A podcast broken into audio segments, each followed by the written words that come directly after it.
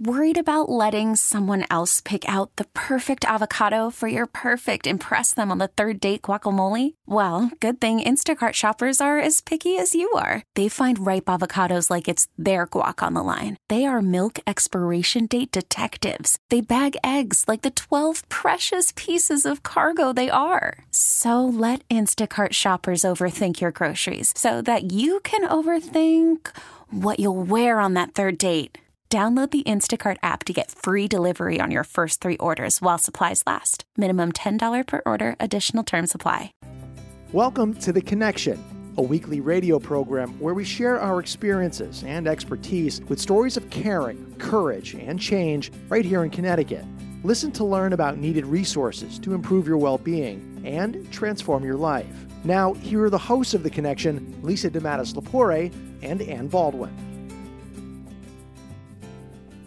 And welcome to another edition of The Connection right here on WTIC News Talk 1080. I'm Ann Baldwin. And I'm Lisa DeMatteis Lepore. It's wonderful to see you this morning, Ann. You as well. And we should mention that Lisa is the president and CEO of The Connection. And we talk each and every week about different topics. And one of the things that we're talking about today, and there's so much to talk about, this is like um, an encore presentation of Dr. Kathleen Maurer, who's the medical director for the Department of Correction. And Dr. Maurer, you're, you, you're a medical physician, you studied at Yale. I mean, I'm just going to let you, because you do it so nicely, let's let the folks out there know that you got some street cred. so, so I am a physician, went to medical school at Yale, trained at the University of Texas Southwestern in Dallas, which is a Parkland affiliated hospital. Then I came back to Yale for fellowship training in occupational and environmental medicine. I'm board certified in that field, in internal medicine, and in addiction medicine. And I have an MBA, an MD, and an MPH. Amazing. Wow. It is amazing. Can I ask you a question? Why the addiction medicine? I mean, that's kind of a new field, right? That's got to be one of your newer degrees? Yeah, so actually, when I went to work at the Department of Correction, um, I didn't know a lot about corrections at that time, and I started learning. And I have this like desire to try to solve problems. Um, and I realized that a lot of the people in our system had substance use disorders, and that was, you know, we wring our hands about recidivism. Recidivism. How? What are we going to do about recidivism? These people keep coming back. Well, first of all, let's look at why. Many come back because of substance use disorders. So, along the way, I was given responsibility for the addiction services group at the Department of Correction, and I said, well, you know what? If I'm going to be responsible for this large group of people and our treatment of them, I have to know what I'm talking about. So, I studied and, and got boarded in addiction medicine. Wow. So, Lisa, how does the connection and the Department of Correction, how do your lives collide? They or should I say blend? They blend. So it's a really wonderful partnership that we have with the Department of Correction. We are um, funded by um, the Department of Correction to run several programs, and I must say that I think the Department of Correction is, has become more and more sophisticated. They really have a high quality level of the staff that work there. They're very passionate, they're very knowledgeable um, we've really enjoyed working with the Department of Correction. And I, I do, when I say partnership, I think that's really key because we really come together to understand and work together on clients. And and the treatment is individualized. And i think what i really love about the department of correction is the ability to give folks a call and to talk about a case and to figure out how we're going to make things work and if we have any issues etc but we're very lucky um, like i said to of course work with doc but most importantly to have someone like dr maurer at the helm. So it's really it's a it's a great opportunity for the staff and to, for the work that we believe in you know, Dr. Maurer, we had an individual on this program a while back who ended up in Hartford County and then in the prison system here in Connecticut for multiple DUIs. And he talked about his experience and people that were coming down off of heroin and other drugs and how they were just dope sick and violently ill. Um, is that still happening and is part of your initiative, you know, under your watch to kind of eliminate or try to alleviate some of that? Yeah, so there are formal medical protocols for what what is commonly referred as detox I call that medically managed withdrawal. So we have formal protocols for managing withdrawal um, using um, opiate agonist therapy, and we use those for patients. So that should be um, a thing of the past. You know, and it's interesting because I learned this from my own personal experience with, with alcohol, and that when I went to detox, and when the interventionist put me on the airplane, he fed me vodka the whole flight. I was like, I could get used to this. But, you know, all joking aside, it was so that I didn't seize out because as a medical doctor, you know, you can't even with alcohol. I think some some people say it's even more serious if you just stop it than it is some of these other drugs. It'll kill you. Yeah, alcohol withdrawal is worse than heroin withdrawal from the perspective of the risk for death. Alcohol withdrawal can lead to death. Heroin doesn't usually sometimes people die in heroin withdrawal, but that's mostly because they're dehydrated, they're throwing up, they're they're having diarrhea, and they don't have adequate fluid resuscitation. Alcohol is different. It's very uh, it, alcohol withdrawal can ha- can lead to death. You have to be very cautious caring for these patients. Can you talk to us about the latest topic that I see everywhere, every news clipping, on the radio, et cetera, about the quote unquote opioid crisis? Yeah, so um, in not just Connecticut, but across of course, the country. it's across the country. Yeah, yes. the opioid epidemic is horrible. I, c- I call it a plague. It it's ravaging our country. Our our I I spoke not too long ago at the American Correctional Association. I had a room of about 150 people, and I said, "How many people here have not been touched by the opioid epidemic?" And like nobody raised their hands. Right. This is a a horrendous thing that's happening to us in our own state. So the other thing that I th- really believe strongly is that corrections organizations across the country at all levels, the jail side, the prison side, reentry, mm-hmm. have a huge role to play in resolving this problem. And why do I say that? Because why do I say that? Because 52% of the people who died of an accidental overdose in Connecticut in 2016, that's slightly more than half, had at one time been in our system in the Department of Correction. So that's about, is that about 500 people? It's actually 400 and something. Okay, and it was close to 500. Yeah, yeah. Um, yeah, it's between 450 and 500. Mhm. But uh, think about it. Mm. We, we have these people in our, i- i- you know, we have them incarcerated. We have the ability to treat. What an people. opportunity. That's right. What an opportunity. And it's not just us. Mhm. It's all around the country, right? This is the the data looks just like this in and higher than this in Rhode Island. This is all around the country. So so there's so I have to say, I'm going to say a little bit about what we're doing nationally. I'm part of the American Correctional Association, which is the largest correctional, correctional professional society in the country. And at our last meeting, I've been talking about MAT at our meetings for, I don't know, four or five years. And M- MAT is medicated assisted treatment. Yes, Okay. yes, using medication along with psychosocial counseling to treat opioid use disorder, especially. So in August in St. Louis, the the three governing bodies of the American Correctional Association, mostly they are, it's a mostly custody focused organization, and it's the largest in the world. Um, passed a resolution supporting the implementation of MAT, medication assisted treatment, in corrections at all parts of corrections, all along the criminal justice continuum, from the you know even community policing to arrest to jails to prisons to reentry. I mean this represents a huge change Wow. a huge change in the approach of corrections to the treatment of, of people, our people. And what kind of difference is it is it going to make? I mean, what is your hope with that? Because you know, Lisa asked you, what about this opioid epidemic? This is it. So, what is your hope with this new change of philosophy, if you will, and treatment? So if we're treating people coming out of our system and treating people when they come in, not taking them off their methadone, for example, putting them on an opiate agonist or opiate antagonist when they leave, either leave jail or leave prison, their risk for overdose is markedly decreased. markedly decreased.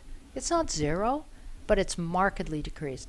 So we can we can change these statistics. We can start moving this horrible problem down rather than up.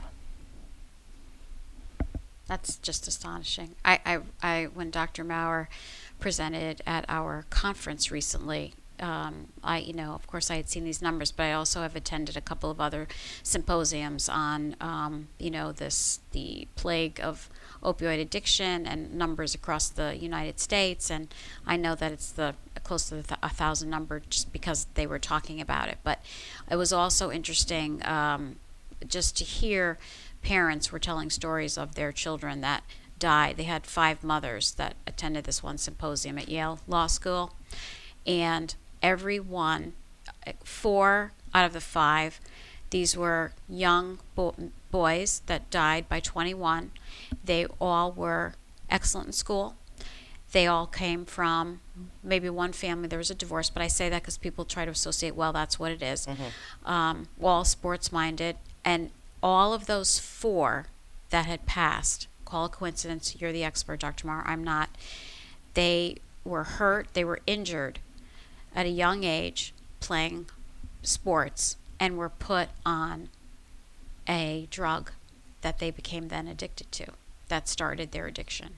Yeah, we're seeing a lot of that, right? And there's a lot of effort now being put into the the um, training for physicians, both training um, in medical schools Yes. and training in the community because we we relicense every year.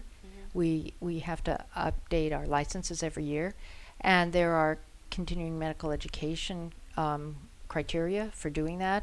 And now there's a lot of effort being put into training physicians to be very judicious about the use of opioid Opioids, yeah. And I can tell you that is happening. But, you know, again, to play devil's advocate a little bit, why does the pendulum always have to swing, you know, from one extreme to the other? You know, I just had lunch with a friend of mine who needs double knee replacement surgery and has a, a torn rotator cuff, a grown man, you know, in his like 60s. And he's like, I can't get any painkillers. They just won't give me any, you know, because of this whole opioid thing, is what he blamed it on. So, why is it though that the pendulum has to go from one extreme to the other? There are people out there who seriously do need those pain meds, but then you listen to Lisa talk about these young boys. It's like, from my opinion, when I went back to Colorado, people smoking pot, don't tell me, me and, that that's not a gateway drug. One thing leads to another, leads to another. It's like the kid that wants to ride the Ferris wheel and they end up on the fastest roller coaster because it just gets more and more exciting.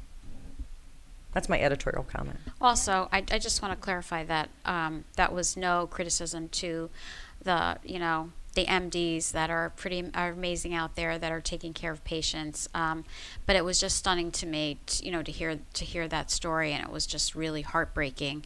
Um, and I, you know, the the message really at the Yale symposium about that opioid crisis was that it can it was poignant for this reason because they were all Caucasian. I need to say this: they were all Caucasian and upper middle to upper class, and folks in that symposium were silent because I think again when people think about certain populations or addictions they think it's minority they think it's this population they think it's this it's it is absolutely completely untrue. I've seen it. I Yeah. know you've seen it. It affects everyone. It is not prejudice. Addiction is not a prejudice. No, it's an equal opportunity Yes, disease. it is. yeah, there's no question. I don't mean to giggle. Yeah, if you're just tuning in, we're talking with Dr. Kathleen Maurer, um, Medical Director for Department of Correction. You know, one of the big burning questions, and you had it in your presentation that you presented to the at the Connections uh, conference, is, you know, why do people use opioids? Why do they start? Why do they? What what's in it for them? So most people actually, if you talk to people, um, a lot of them don't start because they want to be addicts. Right. I don't- I of don't, think course you. not. I don't think you can have anybody tell you, "Oh, I did this because I had in my Mm-hmm. one of my life goals, one on my bucket list, to be an addict." Right? True. People start by parties with teenage kids and taking pills. They start with an injury. Right. Many, you know, what Lisa says is really very true. I see this many times as people get injured, they get a, a narcotic pain medicine, Mhm. they realize that it's a really nice thing to have and they keep using it and using it. They want more and more. They use it before their scripts are done. Finally, their doctors say no. And then they're looking for something to relieve the cravings and relieve the withdrawal, and they go to heroin. I mean, that's a kind of a, and I'm sure that that's what you heard I from did. those folks in I did. New it was Haven. heartbreaking. I did. It, it is heartbreaking. It's awful. You know, in my profession, right? My profession I know. is responsible for a lot of this. Um, but there are a lot. So so people don't choose to be addicts, and I think different people come to addiction in different ways. There are different pathways, but everybody, when they get to that addiction end, really need care, really need treatment, really need understanding. And we've seen many clients also, not necessarily started at teenage, but those that, you know, became addicted older, you know, older in their life from accidents on the job, carpenter, you know, again, I'm not, I'm not stereotyping, but folks that got injured, injured in some way, whether it was recreationally or whether it was on the job, and they started, you know, taking pain meds and, you know, lost everything and, you know, or trying to rebu- rebuild their lives again. You know, and I that you bring up a point that that hits home for me because for me, my alcoholism didn't hit me hard until I was fifty. So you just never know. I mean, was I an alcoholic all my life? I don't know. I mean, I, you know, I got married, had a great job, I raised kids. I, you know, if I did, if I was, I was functional. I mean, I'm pretty aware of what I've done. But it wasn't until I hit 50 that something clicked in my disease and it just went on. The faucet was opened and it couldn't be shut off. You know, so that's the other point here. You never know when it's going to hit you. You see people later in life. I mean, I see it in the rooms.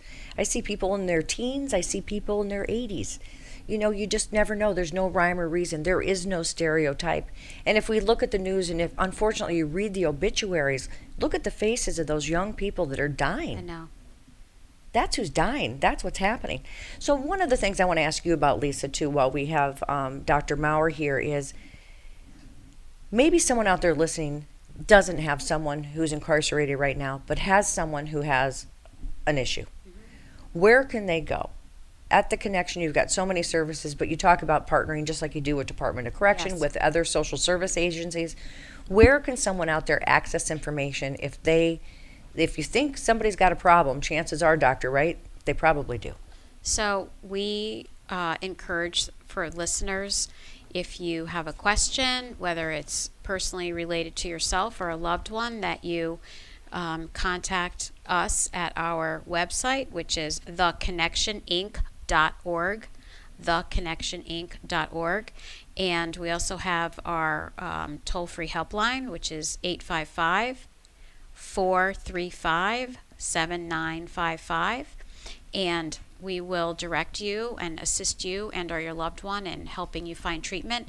And once again it, um, you know certainly if you can look at our website do that.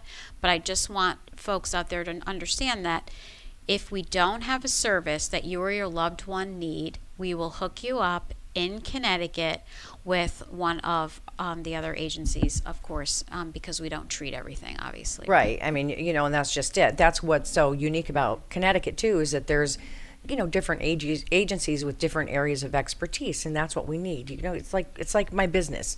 I'm a public relations firm, but I don't do certain things. I'm not one-stop shopping, and nobody should be. no Can I say uh, one Yes. thing about? So methadone is an extremely highly regulated medicine in our society. DEA regulates it in our state. Uh, DMHAS is involved, Department of Mental Health and Addiction Services, and the Department of Public Health. Methadone is dispensed in this state and all across the country by opiate treatment programs, OTPs. So if if that's something that you think you need, um, Lisa at the Connection can connect you, or you can Google opiate treatment provider yes in the state, and you can see there are a number of OTPs in the state that have same day intake. So you walk in, and usually between like eight and two, and they will see you that day and actually start you on medicine. Who pays for that? It- Does it cost? Uh, yeah, so um, Medicaid, it certainly pays for methadone treatment. I think the private providers, it varies some. You might know better than I do on that. Um, but all of these opiate treatment programs also have um, they have sliding scales. Right. So so they I I've never seen people besides organizations like the Connection. I've never seen people who are so committed to patient care as the opiate treatment program providers. They have sliding scales. They sometimes treat for free. Right. I mean, they are They do. And and ju- you just Google it and you can see those providers. And I also know too that um, someone, a friend of mine, um, is having an issue with one of her one of her um, loved ones who they're concerned that you know this this young girl may be addicted, right? And so um, th- anyway, she called exactly what you're talking about, one of these treatment facilities, and was able to get um, Narcan, you know, uh, Narcan kit, so that the family, so that the family has it, and they will. They're also going to teach um, the family how to use it, and also there are pharmacies that are willing to do that. You call the pharmacy, you talk to them. They've been pretty amazing in, re- in response time to our families and teaching them how to administer it. Yeah, and I know emergency EMS, uh, we work with Glastonbury EMS, they carry it now too, so that brings up something else you wanted to mention. Yeah, let me just say that that's a really excellent point. Anybody who has a family member or a or a relative or uh, or a acquaintance who might have an opioid addiction really should have naloxone in their Absolutely. homes. They should have it and they should know how to how to use it. So where do you get it? Lisa's absolutely right. Most of the pharmacies, the the chain pharmacies around the state, mm-hmm. you walk up to the pharmacist, they spend some time teaching you how to use it, and insurance pays for it, typically. And I think Medicaid does too. Medicaid pays for it. And So- how many lives have we heard of? Do you know how many we've saved at How many? Connection? How many? Oh, man, I- uh, I don't even know how many. There's so many. I don't. e- I don't really have the number, but it's administered. All of our staff are trained. I want to be trained because I'm thinking if I'm in a program and I'm walking through, uh, so and I'm requiring that everyone at our main office is learns how to be trained. We do in-house training. We do it on a regular basis. All new staff have to be trained. We have these. We have the kits. In fact, our staff are carrying it around on their keychain. You, you know, you, you, you learn CPR and you save lives. Why? And this is the new CPR, I guess. We have saved, I mean, just over the last month, I know for a fact three.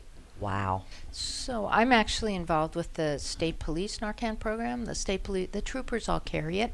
Excuse me, and they are the state troopers are the first responders in Right. a lot of the state, and excuse me, and we've saved. I think that program has been running almost three years, and that program has saved, I think, close to 190 people's lives Wow. it's somewhat less than 200, but it's between like 190 and 200. So these uh, naloxone is, you know, so the state troopers will say, "Doc, it's magic." I say, "Well, you know what?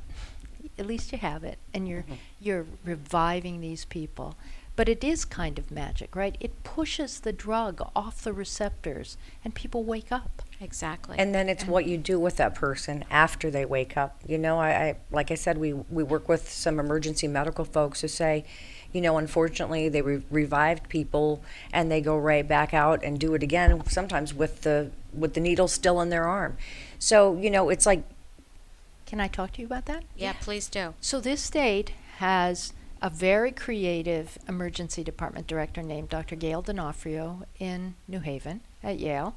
They did a project where they showed that people like that who come into the emergency department can be started on buprenorphine, so Suboxone, buprenorphine, naloxone, and something like 70% of them were still on Suboxone after a month in the community, right?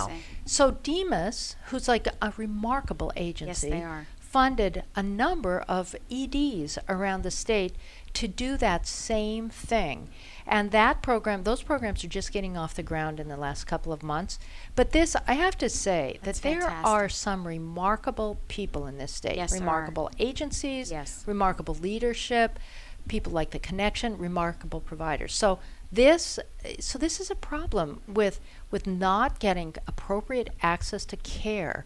Once you've told us, "Hey, I'm an opioid addict and I almost died. Mm-hmm. I need care." Mm-hmm. Right? Immediately. Yeah. Right then. Right. Exactly. And there's a lot of programs now that are going to the into the emergency room departments. You've got, you know, addiction counselors and things, you know, that are bringing those folks in there, the first line of defense. And you know, sometimes I know in my life, you almost need the crap scared out of you.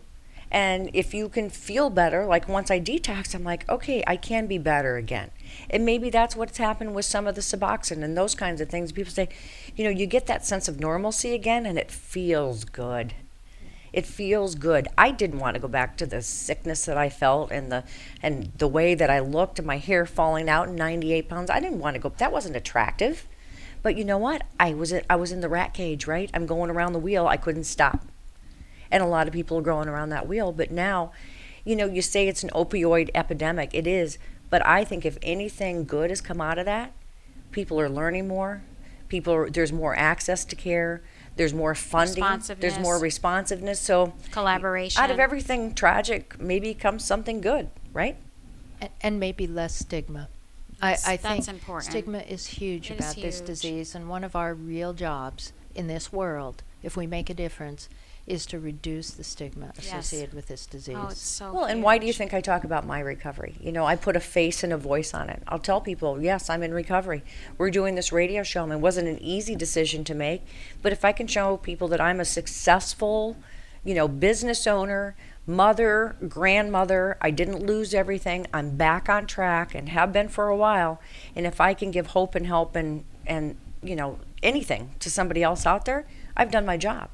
So that's what we need to do, and that's what people that share your story, share your courage, strength, and hope. That's what that's all we can do. People Can- get better. They do. Can you just briefly talk about fentanyl? There's all this talk about fentanyl and exposure to fentanyl and, you know, et cetera. Yeah, so fentanyl's really scary, right? it is. Fentanyl's a much more toxic opioid than heroin. It takes much less to kill you. Um, a lot of the fentanyl is so fentanyl's easier to make than heroin. You can just chemically make it in a simple lab.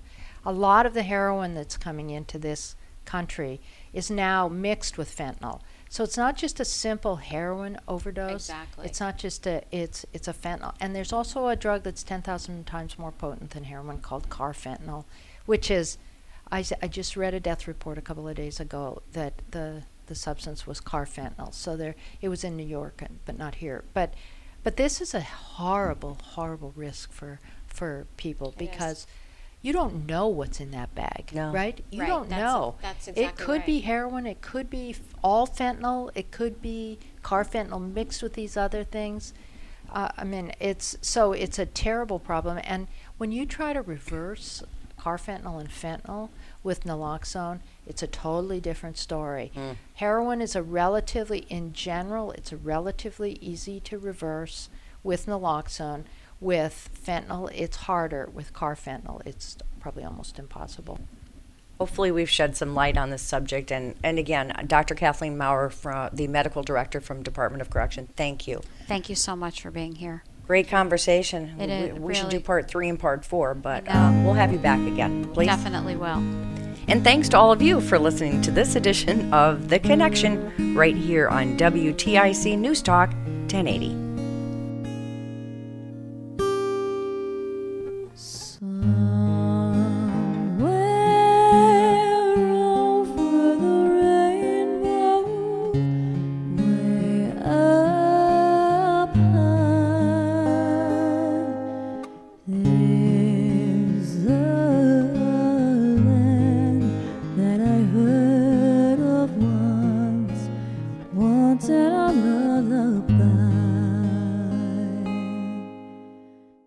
Really need new phones. T-Mobile will cover the cost of four amazing new iPhone 15s, and each line is only $25 a month. New iPhone 15s? Only at T-Mobile get four iPhone 15s on us and four lines for 25 bucks per line per month with eligible trade-in when you switch.